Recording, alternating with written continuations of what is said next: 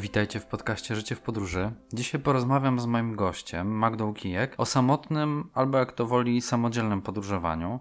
Sporo osób mówi, że chętnie by się gdzieś wybrało, ale obecnie trudno im się zgrać ze znajomymi, no obawiają się, że samemu może nie być tak fajnie. Jak więc wygląda podróż, w której wybieramy się samemu? Jakie są jej plusy i minusy? Po rozmowie zapraszam Cię do oceny jej na iTunesie. To dla mnie bardzo ważne. A jak to zrobić, znajdziesz w opisie tego podcastu. Cześć, nazywam się Mikołaj Cichomski, prowadzę blog i podcast Życie w Podróży. To takie miejsca, w których znajdziesz wszystko to, co związane z niskobudżetowymi podróżami. Relacje z wyjazdów, rozmowy z ciekawymi osobami o ich wyprawach, przygodach, doświadczeniach i praktycznych wskazówkach dla każdego, kto lubi poznawać świat. Jak planować podróż i co zrobić, żeby w trakcie było ciekawie i ostatecznie, żeby wrócić z nich ze świetnymi wspomnieniami. Jeżeli szukasz inspiracji i motywacji do działania, to świetnie trafiłeś.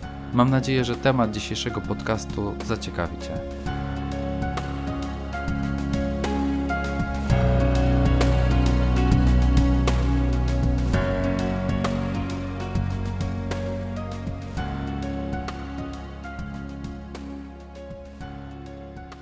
Cześć Magda, na początku bardzo chciałem Ci podziękować za przyjęcie zaproszenia do tej naszej rozmowy. Wyjaśnię od razu, że naszym tematem będzie samotne podróżowanie, bo tu będzie kilka takich terminów, które będą się pewnie nawzajem wymieniały, czyli samotne, samodzielne, chociaż samotne to brzmi jakoś tak strasznie źle. Smutno bardzo, więc samodzielne może będzie lepszym określeniem, ale chodzi o sytuację, w której jedziemy gdzieś sami, bez chłopaka, dziewczyny, znajomych. Czy bać się takich wyjazdów, o co zadbać przed wyjazdem? Taki temat dosyć ważny, bo myślę, że mamy wspólne takie przemyślenie i chyba wnioski, że warto, nie? Tak najogólniej na razie mówiąc. Co, no warto, jak najbardziej, y, ale to chyba też zależy od każdej osoby. Jedni lubią, inni nie lubią, jedni czują się dobrze, jak są sami w podróży, inni czują, że czegoś im brakuje, więc ciężko mi powiedzieć tak naprawdę, ale ja lubię. Ja bardzo lubię, więc chętnie się podzielę. A nawet jak nie wiemy, czy dla nas to jest dobre, to warto by było spróbować i przekonać się, czy Jasne. dobrze się w tym Jasne, czujemy, czy nie. zdecydowanie. No dobra, ale zaczniemy może tak zupełnie od początku. Jakbyś mogła przedstawić się, powiedzieć, czym się zajmujesz, jakie są Twoje zainteresowania. A tak w ogóle jeszcze powiem, to od razu mi się kojarzy jeszcze z moich młodych lat e, z takimi złotymi myślami, to się chyba tak nazywało, czyli takimi zeszytami, którymi się młodzi ludzie wymieniali w szkole. Tam się zapisywało, jak masz na imię, czym się interesujesz, czym nie lubisz. Chyba to się złote myśli Tak. nazywało. Złote myśli, tak, coś Tak. takiego. No to właśnie chciałbym, żebyś przelała nam w formie audio te, te, te złote myśli o sobie. złote tak, myśli. Krótko, tak. Mam na imię Magda. Pracuję na co dzień w biurze podróży jednego z największych turoperatorów. W biurze takim stacjonarnym zajmuję się sprzedażą oferty. Natomiast jeśli chodzi o moje zainteresowania, no to przede wszystkim to są podróże. To jest temat, w związku z którym się spotkaliśmy. Bardzo lubię podróżować. Oprócz tego bardzo lubię jeździć na rolkach. I często jak podróżuję, to też zabieram ze sobą rolki, jeśli mam taką możliwość i jest taki plan. Lubię jeździć na snowboardzie zimą, no i takie podstawowe rzeczy, które chyba każdy lubi robić, typu czytać książki, lubię czytać reportaże, lubię oglądać filmy, seriale. No trochę by coś się tego zebrało. Czyli podróżniczo, o ile jest taka możliwość, to też łączysz z jakimiś tam aktywnościami Tak. sportowymi. Zdecydowanie, Jasne. zdecydowanie. Ja muszę od razu naszym też słuchaczom wyjaśnić pewną rzecz. Otóż chyba nie będzie właśnie tajemnicą, jak powiem, że zarówno Magda, jak i ja pracujemy w biurze podróży. Co prawda są to w jakimś tam sensie konkurencyjne punkty, a ponieważ pracujemy na co dzień w centrum handlowym, który jest takim trochę połączeniem metalu, szkła, betonu, to te takie wyjazdy właśnie, chociażby właśnie samodzielne czy tam samotne, są super fajną odskocznią, tak? Od y, takiego codziennego Dokładnie. obrazu. Jeżeli chodzi o Twoje doświadczenia podróżnicze, mogłabyś coś więcej powiedzieć na ich temat? Wiesz co, tak właśnie e, wczoraj e, się zastanawiałam nad tym, tym pytaniem, e, jak długo podróżuję i tak sobie trochę chyba zdałam sprawę, że takim momentem przełomowym było pójście na studia. W 2006 roku, jak poszłam na studia, to od tego momentu zaczęłam dość dużo podróżować. Wcześniej oczywiście też podróżowałam, ale to były najczęściej jakieś takie wyjazdy zorganizowane, typu jakieś obozy, kolonie albo z rodzicami na wakacje, na ferie. Natomiast później zaczęłam dość sporo podróżować ze znajomymi i wtedy też pojawiły się moje pierwsze takie samodzielne wyjazdy, takie wyjazdy, na których też jeździłam sama. Mhm. Więc y, tych wyjazdów od tego momentu było dość sporo. Korzystałam z różnych programów y, na studiach, y, byłam na Camp America. Później, e, od momentu, kiedy zaczęłam pracę, też zaczęłam wyjeżdżać na wyjazdy, tak zwane stadytury, które no, też pozwalają mi zwiedzić kawałek świata. Także tych wyjazdów, tak jakby z wiekiem mam wrażenie, że jest trochę więcej. Czyli tendencja wzrostowa, absolutnie. Tak, właśnie tendencja wzrostowa i nawet sobie pomyślałam, że mój ubiegły rok był całkiem fajny pod względem podróżniczym, bo zrealizowałam jedną dużą podróż, taką bardzo samodzielną, o, o której zawsze marzyłam. Wyjechałam też y, w Alpy, co bardzo lubię, na snowboard. Wyjechałam też na taki dalszy wyjazd z pracy, więc tak naprawdę bardzo fajny był ten rok pod, pod znaczeniem takim podróżniczym. Zaraz Cię właśnie dopytam jeszcze dokładnie o to, gdzie ostatnio byłaś, ale biorąc pod uwagę też charakterystykę naszej pracy, ja bardzo często spotykam się z taką opinią swoich znajomych, którzy na przykład dowiadują się, że pracuję w biurze podróży, więc mówią, wow, ale super, to ty pewnie non-stop gdzieś jeździsz, poznajesz nowe miejsca, no świetna robota, tak? No i z jednej strony oczywiście tak jest, bo wspominane przez Ciebie stadytury, czyli takie można powiedzieć służbowe wyjazdy pozwalają na poznanie nowych miejsc. Chociaż, no nie oszukujmy się, są to wyjazdy jednak bardziej służbowe, czyli no tam skupiamy się w dużym stopniu na pracy, na poznawaniu między innymi hoteli, tak, które później Dokładnie. oferujemy klientom, więc to jest trochę inny typ podróżowania niż taki typowo. To nie jest tak, że możemy robić to, co po prostu chcemy za każdym razem, tak?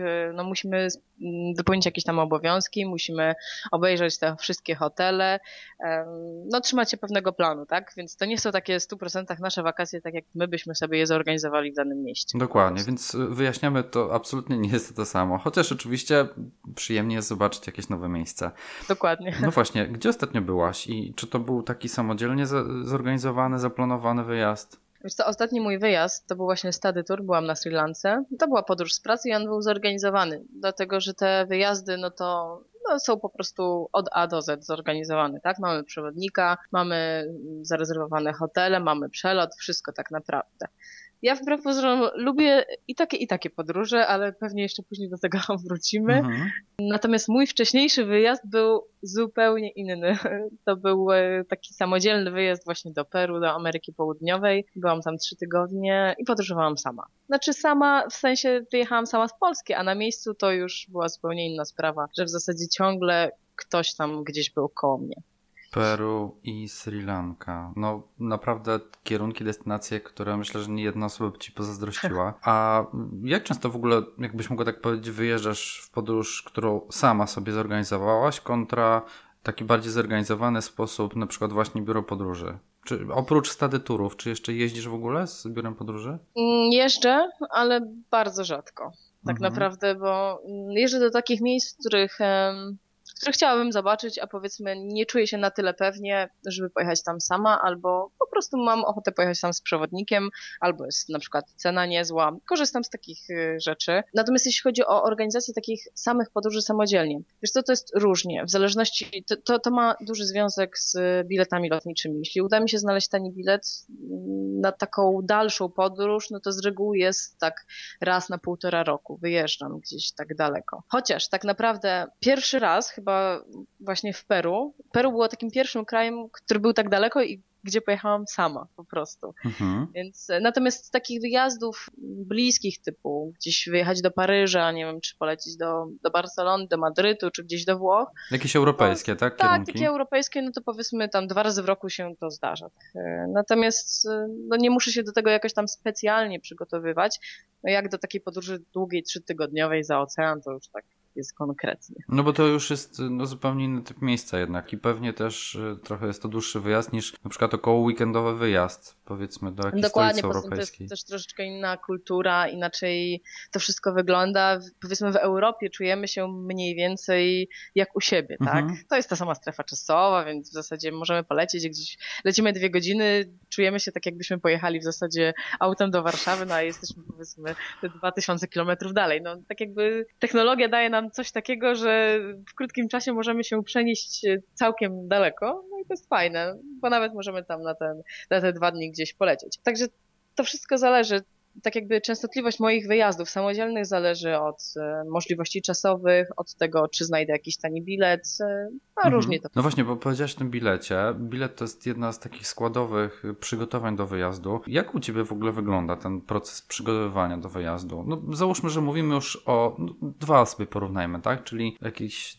jakąś destynację europejską, jakąś powiedzmy stolicę europejską kontra Powiedzmy Peru, tak? Bo to dobry, myślę, przykład. Mhm. Jeśli chodzi o Amerykę Południową, ten rynek biletów lotniczych, tych mini lotniczych, które latają do Ameryki Południowej nie jest zbyt duży. Nie, nie da się na przykład tego porównać e, do Azji, tam gdzie latają Emirates czy Qatar. Te bilety są dużo, dużo tańsze tak jakby na co dzień. Natomiast Ameryka Południowa jest głównie zdominowana przez KLM Air France. I tam Wizard nie lata?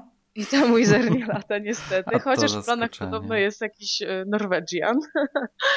No i te bilety, rzadko można dostać bilety w dobrej cenie. To jeszcze zależy od kraju oczywiście. Natomiast ja na Peru, tak powiem Ci szczerze, czekałam dobrych ileś tam lat. Dlatego, że też chciałam mieć dobre połączenie. Nie chciałam mieć połączenia, gdzie będę czekać 24 godziny na lotnisku na kolejny lot. Dlatego, że to jest dla mnie, każda, każdy dzień się dla mnie liczył. No, mam określoną ilość urlopu, no i niestety nie mogę go rozciągać w nieskończoność, więc szukałam takiego połączenia, które będzie w miarę ok dla mnie, no i w końcu je znalazłam. Kupiłam bilet we wrześniu, poleciałam w czerwcu, w maju w zasadzie, pod koniec maja. No to ze sporym wyprzedzeniem kupiłaś ten bilet. Tak, dość dużo czasu, natomiast później już takiej promocji nie widziałam na te bilety lotnicze. Dobrze trafiłaś.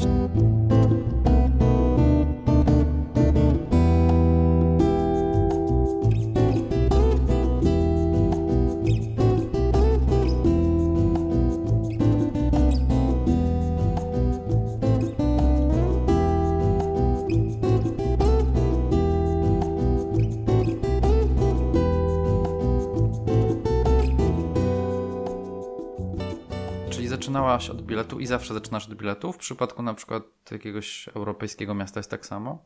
Myślę, że tak, bo no, bilet lotniczy pewnie też wiesz o tym, że może stanowić dużą część kosztów.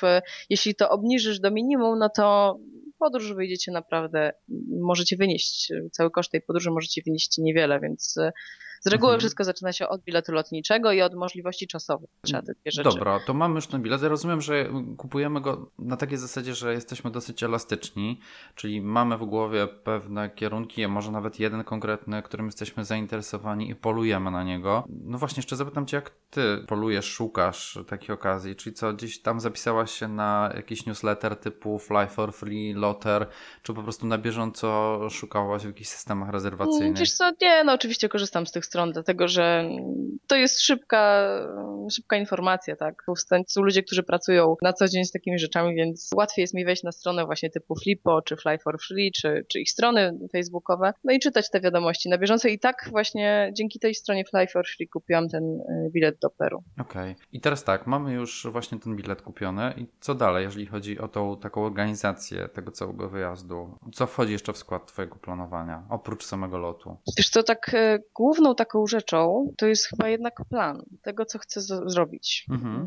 Ustalam sobie, powiedzmy, mniej więcej plan mojej podróży, miejsca, które chciałabym zobaczyć i określam, ile potrzebuję czasu na daną, na daną atrakcję, tak? Ile potrzebuję czasu na przykład, żeby pójść na trekking do kanionu Kolka. I sprawdzam, czy mój czas, tak jakby, który jestem na miejscu, wystarcza mi na to wszystko. Więc to jest, to jest dla mnie taka kluczowa informacja, żeby tak jakby na miejscu nie okazało się, że w zasadzie, no nie wiem, myślałam, że trekking y, trwa dwa dni, a on trwa minimum cztery dni, no i co teraz, tak? Z czegoś muszę zrezygnować, więc y, to jest dla mnie tak jakby taka kluczowa informacja, żeby mieć taki plan po prostu mojej podróży ramowy, tak? Żebym mhm. wiedziała, ile co trwa, żeby, żeby gdzieś tam nie utknąć po prostu. I do tego dostosowujesz pozostałe elementy, na przykład w postaci noclegów, czy już w tego typu wyjeździe w ogóle o tym na razie nie myślisz, czyli kompletnie na bieżąco dostosowujesz sobie akurat ten element do tego, co się będzie działo. Tak, dokładnie. Ja nie rezerwowałam prawie żadnych e, hosteli wcześniej. Jedynym wyjątkiem była Lima. Zdecydowałam się na zarezerwowanie tego hotelu, dlatego że przyleciałam, przyletywałam dość późno. I nie chciałam po prostu zostać na lotnisku o godzinie 20 i nie wiedzieć, gdzie się ruszyć. Ale rozumiem, że to był pierwszy nocleg, tak? Po, po przylocie tak, to, był, dlatego? to był pierwszy, okay. dlatego, dlatego zdecydowałam się na to, żeby sobie zarezerwować ten hotel, zamówić transfer z lotniska, który nie kosztował zbyt wiele, więc mhm. było to dla mnie wygodne. Natomiast pozostałe wszystkie hostele to było rezerwowane na bieżąco, nie było z tym żadnego problemu. Jak nie ten, to zawsze inny się znalazł,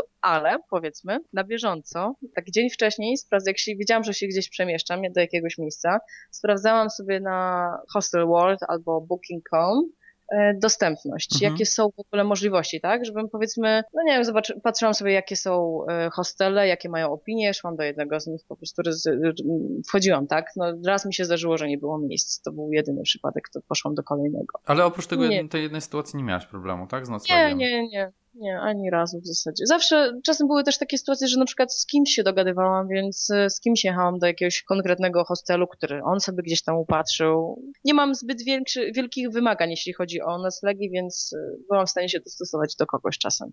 Z tego, co mówisz, wynika, że te główne elementy planujesz wcześniej, pozostałe tytułem noclegi już na bieżąco. Oczywiście mówimy o takich kierunkach, w których e, wyjeżdżając w danym momencie, w którym nie ma takiego full sezonu, w którym może być problem z tym noclegiem, można sobie na to pozwolić, żeby z dnia na dzień poszukać czegoś dla siebie. Czyli sporo jest tego miejsca na taki, powiedzmy, spontan. Tak, że wiesz co, może to tak wygląda, że ja się w ogóle nie przygotowuję, natomiast e, ja... Bo, no wiesz, gdzie jedziesz, to się- przygotowana. Mm, Wiesz co, ja dość dużo czasu, jeśli chodzi o takie całe moje przygotowanie do, do tej podróży, poświęciłam właśnie na ten plan. Wiesz, ja dość dokładnie sprawdzałam sobie mniej więcej, ile zajmie mi podróż z jednego miejsca do drugiego miejsca, czy muszę jechać autobusem nocnym. Tak jakby chciałam to się przygotować pod względem takim technicznym, żebym nagle nie, nagle nie stanęła na dworcu, a okazało się, że następny autobus to jedzie dopiero rano i ja muszę teraz y, szukać noclegu i w zasadzie tracę ileś tam czasu, więc tak jakby od strony technicznej takiej się przygotowywałam. Sobie rozpisywałam wszystko mniej więcej, które na przykład połączenia dobrze zrealizować nocą. I druga sprawa, jeśli czytałam sobie jakieś atrakcje, powiedzmy, weźmy pod uwagę ten kanion Kolka. Mhm. Przygotowywałam się do tego trekkingu. Chciałam, chciałam e, pójść na ten dwudniowy trekking. No to też dla mnie informacją e, jedną z ważniejszych było to, ile to kosztuje. Nie po to, żeby zarezerwować to wcześniej, tylko żebym na miejscu tak jakby wiedziała, czego mogę się spodziewać, tak? I żeby też uniknąć sytuacji, że ktoś mi mówi, że to kosztuje dwa razy tyle. Przygotowanie pod, pod względem kosztów, tak? Żebyś wiedziała, Tak. czego się spodziewać. Dokładnie. Wiesz, ja też przeglądałam oczywiście ofertę różnych hosteli, e, żeby wiedzieć, ile to w ogóle kosztuje, no bo, no ale to myślę, że to każdy robi, żeby się rozeznać, ile, jakie są koszty na miejscu, tak? Mhm, jasne. Chciałem Cię zapytać jeszcze o bagaż, bo no, jak wyjeżdżasz w różne miejsca, to zawsze to jest bagaż i podręcznie rejestrowany. Jeśli to jest taki kierunek typowo europejski, to jest to z reguły zawsze bagaż podręczny, bo Mhm. tych rzeczy naprawdę potrzebuję niewiele. No jak leciałam do Peru, to zabierałam bagaż rejestrowany główny. Chciałam go zabrać jako bagaż podręczny, ale mi nie pozwolono, więc musiałam go nadać. Natomiast wiesz co, tak sobie myślałam też wczoraj, czy coś specjalnego zabieram w taką podróż, Mhm. y, jakieś specjalne rzeczy. Chyba jestem takim trochę minimalistą, jeśli chodzi o bagaż. Nie zabieram rzeczy takich, które mogą mi się nie przydać. Jedyne rzeczy, które mi się mogą nie przydać, to później się okazuje, że nie wiem, zabrałam za dużo koszulek, tak? Albo kurczę, mogłam wziąć jedną parę spodni zamiast dwóch. To Mhm. tak takie rzeczy. Natomiast y, próbowałam sobie przypomnieć jakąś taką większą rzecz, którą wzięłam, którą musiałam nosić, cały czas mnie denerwowała, a nigdy mi się nie przydała. No nie, jedyną rzecz, którą taką miałam w Peru, to był pokrowiec na plecach od deszczu. Nie Natomiast przydał no, nie, się nie, w ogóle. no nie, nie przydał się, no ale wiesz, no z drugiej strony nie jesteś w stanie przewidzieć y, Mhm. pogody, nie? Więc y, tak jakby, no tą rzecz musisz zabrać ze sobą, a jak ci się nie przyda, no to w zasadzie fajnie, że ci się nie przydało z drugiej strony. Wiesz, a propos tego bagażu, to jest tak, że ja to widzę też po naszych klientach, którzy odwiedzają na, nasze biuro. Widzę, że tak jak rozmawiam z tymi osobami, to bardzo często jest tak, że one zabierają dużo różnych rzeczy, które okazują się później zbędne, jeżeli chodzi o bagaż ten właśnie rejestrowany, czy nawet podręczny, a z czasem, czyli im więcej gdzieś tam wyjeżdżają, im dalej, im częściej, tym okazuje się, że no, mają coraz mniejszy problem z tym bagażem. Jednak to doświadczenie pokazuje, że jest sporo rzeczy, które są po prostu zbędne i trzeba tylko uświadomić sobie, na ile jedziemy, jaka będzie pogoda na miejscu i do tego dostosować się, nie? Pod tym względem. No i poza tym tak, y, ja, ja często tak sobie myślę, że w zasadzie to nie lecę w kosmos, tam też są sklepy, jakbym czegoś zapomniała, no to zawsze mogę to kupić, tak? No jeśli pewnie. nie jest to jakaś, nie wiem, jeśli zapomnę ręcznika, no to pójdę i go kupię po prostu, nie stresuję się takimi rzeczami. Gorzej jak zapomnę aparatu, no to... No to już wtedy to jest kucha już trochę poważna. tak.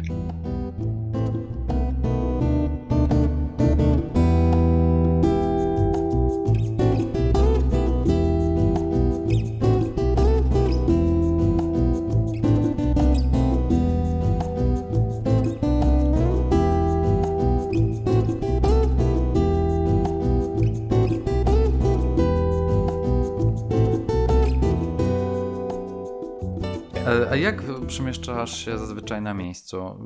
No właśnie mówiliśmy sporo o tym Peru, ale jeżeli chodzi o takie już destynacje bardziej europejskie, te, które częściej realizują Polacy, to jak, jak ty sobie z tym radzisz? Zazwyczaj korzystam z takiej komunikacji miejskiej. Jeżdżę pociągami, autobusami. Rzadko korzystam z taksówek, no bo to jest po prostu drogie. Jeśli się jedzie samemu, mhm. no to ten koszt zawsze, zawsze jest większy dla ciebie. Jeśli jedziesz w pięć osób, no to wiadomo, że koszt taksówki może się rozłożyć. Natomiast jadąc sama, no to zazwyczaj korzystam albo z autobusu, albo z pociągu, z komunikacji takiej ogólnodostępnej po prostu. Jasne. I jak wygląda sytuacja z tym jeszcze wyjazdem do Peru pod kątem reakcji, nie wiem, twoich najbliższych? No jedziesz w końcu sama, to jest tak powiedziałeś, dosyć daleko. Twój najdalszy póki co tego typu wyjazd, to nie byli co przerażeni? Czy może bardzo cię tutaj wspierali pod tym względem, mówili tak, super, fajnie, jedź, nie ma Wiesz problemu co, żadnego? Chyba chyba moi najbliżsi chyba po prostu przez ileś ostatnich lat byli naprawdę przygotowani, byli przeze mnie przygotowywani na takie rzeczy. Wiesz co, jak ja im powiedziałam, że lecę do Peru sama, no to przyjęli to tak bardzo neutralnie. No okej, okay, no ileś tam wyjazdów miałam już za sobą. Trochę tak się, widziałam, że tak się zastanawiałam, że tak sama, no ale mhm. tak sama, sama.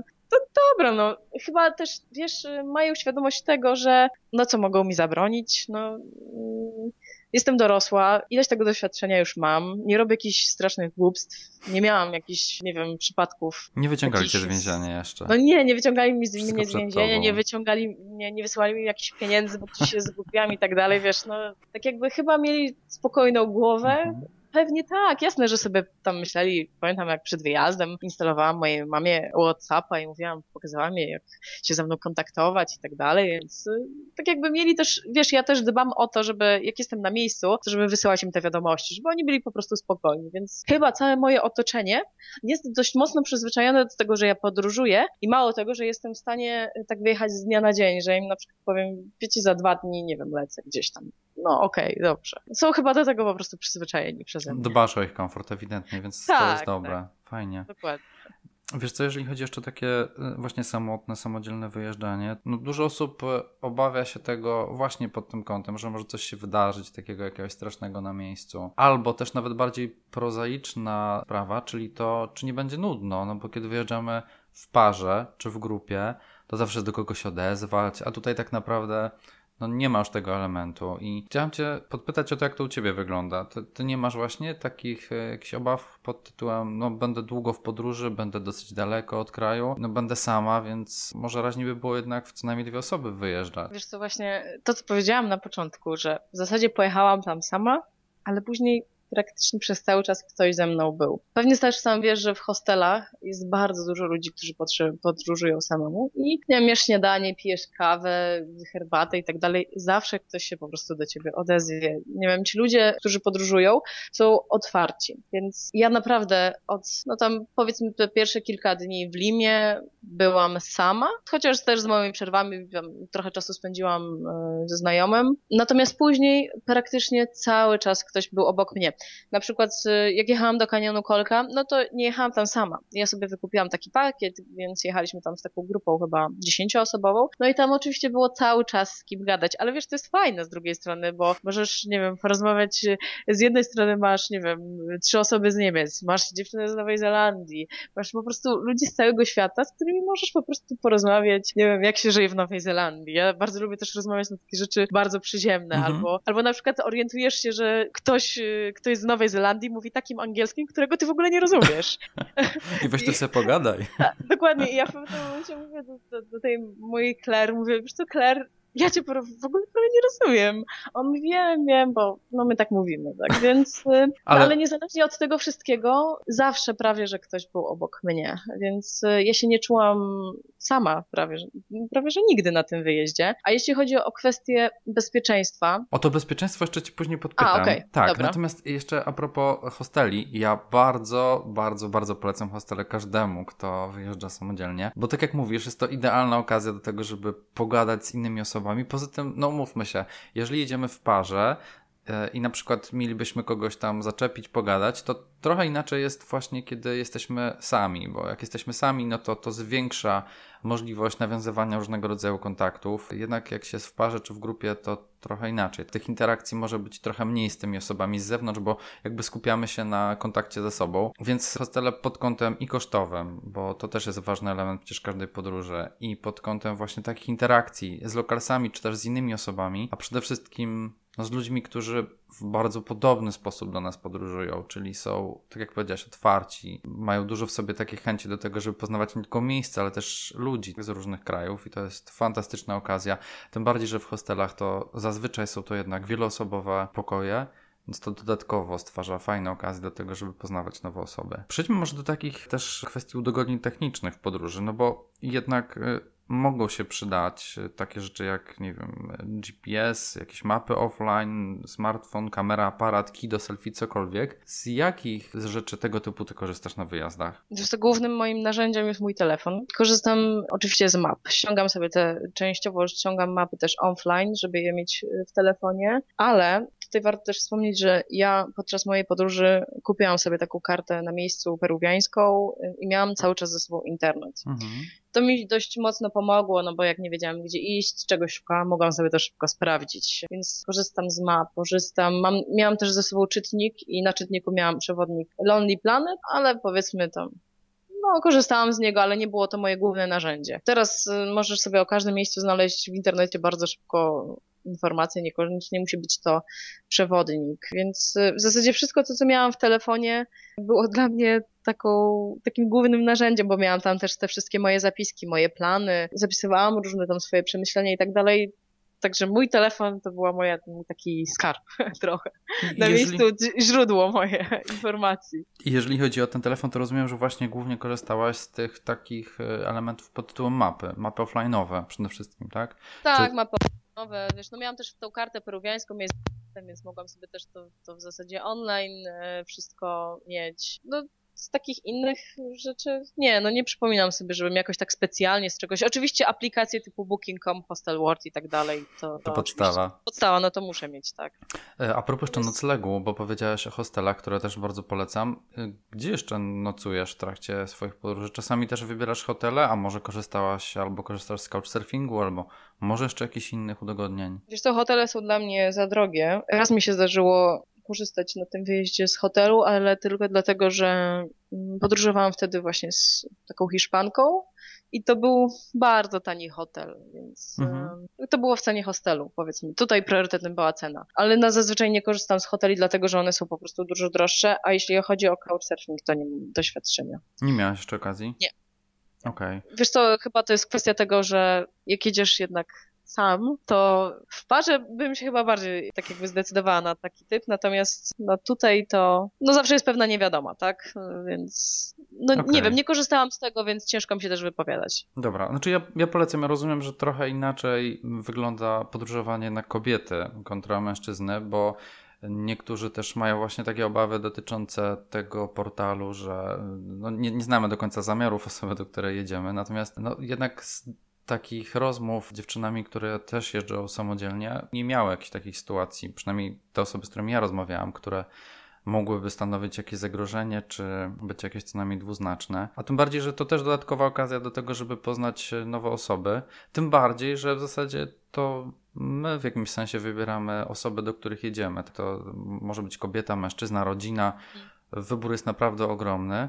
Ja bardzo polecam. To oczywiście wszystko zależy od też kierunków, w których jedziemy, bo są takie, w których o wiele łatwiej jest znaleźć tego typu, no właśnie nie chciałbym mówić nocleg, bo couchsurfing to nie tylko nocleg, to jest cała taka też fajna otoczka tego pomysłu, ale no, no ja polecam, tak? Jeżeli mielibyście w swojej głowie taki pomysł jakiegoś wyjazdu i zastanawialibyście się, jak to zrobić niskobudżetowo, a jednocześnie ciekawie, to, to warto couchsurfing wziąć pod uwagę. I jeżeli chodzi już o takie spędzanie czasu na miejscu, przemieszczanie się, podróżowanie, czyli rozumiem, że starasz się, w, o ile to możliwe, dołączać do tych osób, które poznajesz w trasie, to nie jest tak, że całość absolutnie musisz, chcesz sama zrealizować, bo chcesz się trochę oderwać od takiej codzienności, e, szarej rzeczywistości w Polsce, tylko jednak integrujesz się z tymi ludźmi na miejscu. Tak, tak. Integruje się, natomiast wiesz, czasem też nie wiesz, na kogo możesz trafić. To nie chodzi o, powiedzmy, kogoś takim złym znaczeniu, tak, że ktoś ci coś może zrobić, ale ja na przykład jestem przyzwyczajona do tego, y, że jestem sama, powiedzmy, że podróżuję sama i czasem lubię po prostu być sama. Jasne. No, no niestety, no, muszę, muszę się po prostu niestety przyznać, że raz celowo celowo, no powiedzmy półcelowo zgubiłam moją towarzyszkę, bo po prostu... Akurat w kanionie Kolka. No nie, akurat nie w kanionie Kolka, ale w Machu Picchu ją trochę tak celowo zgubiłam, dlatego że to była dziewczyna bardzo sympatyczna, ale po prostu bardzo dużo mówiła. A ja y, o tym miejscu marzyłam całe swoje życie i po prostu y, chciałam, chciałam to zobaczyć tak sama, sama, po prostu. Więc, y, ale później oczywiście ją znalazłam i wszystko było okej. Okay.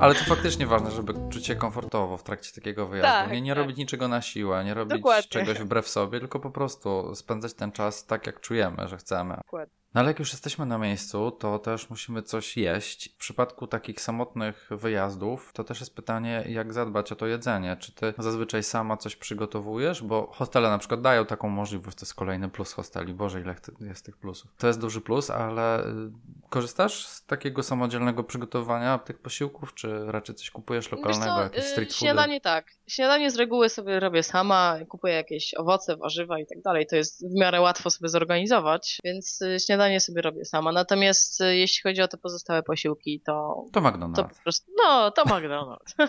I tak cały wyjazd. I tak cały czas. Wiesz co, to chyba jest też bardzo związane z miejscem, do którego jedziesz. Dlatego, że Ameryka Południowa nie jest aż tak droga. Jeśli chcesz po prostu pójść, znaczy możesz po prostu w miarę tanio zjeść na mieście. Jest, są oczywiście drogie restauracje, jest tak zwany street food, więc y, naprawdę możesz zjeść za niewielkie pieniądze, mhm. ale pewnie gdybym podróżowała do Australii, no to pewnie bym się zaprzyjaźniła bardziej z tymi kuchniami w hostelach.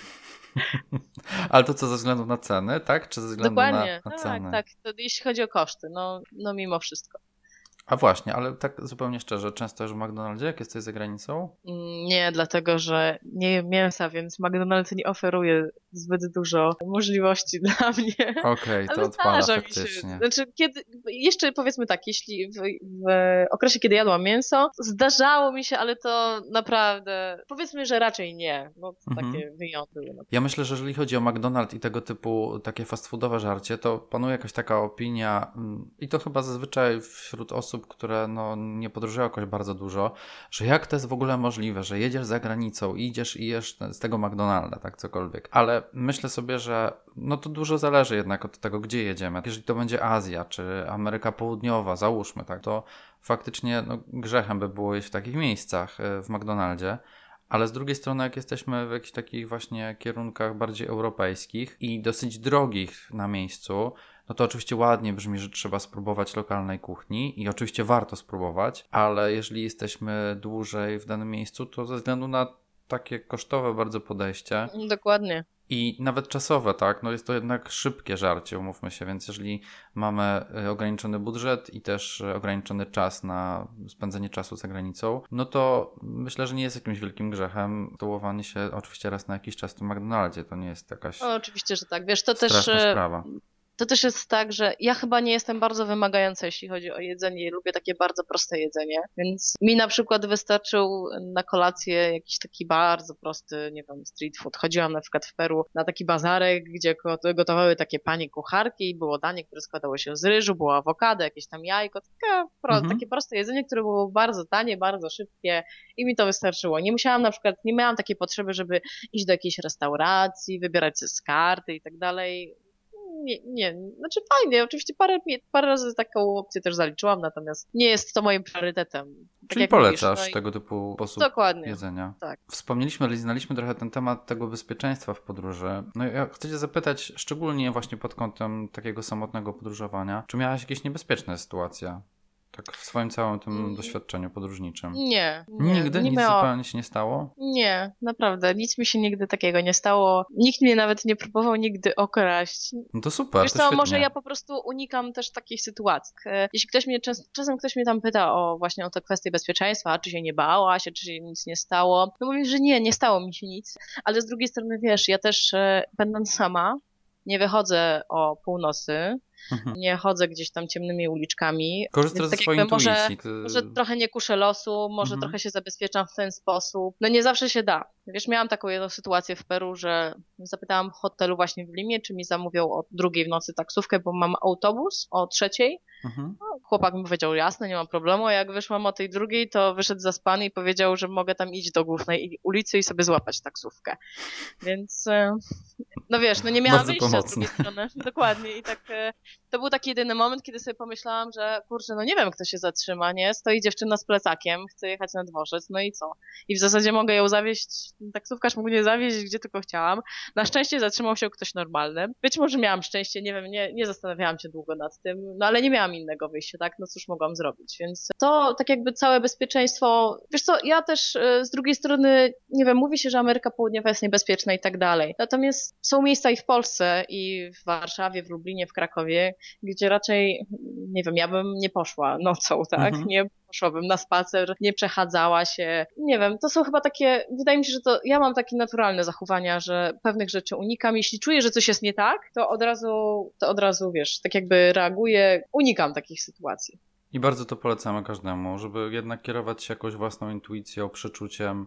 Taki z zdrowy rozsądek rozsądkiem, trochę. prawda? Dokładnie. Po prostu. Mhm. Świat nie jest, ja wiesz, uważam też, że ludzie z zasady nie są źli. Za, oczywiście zawsze mogą ci się trafić, ale to nie jest związane z nacją.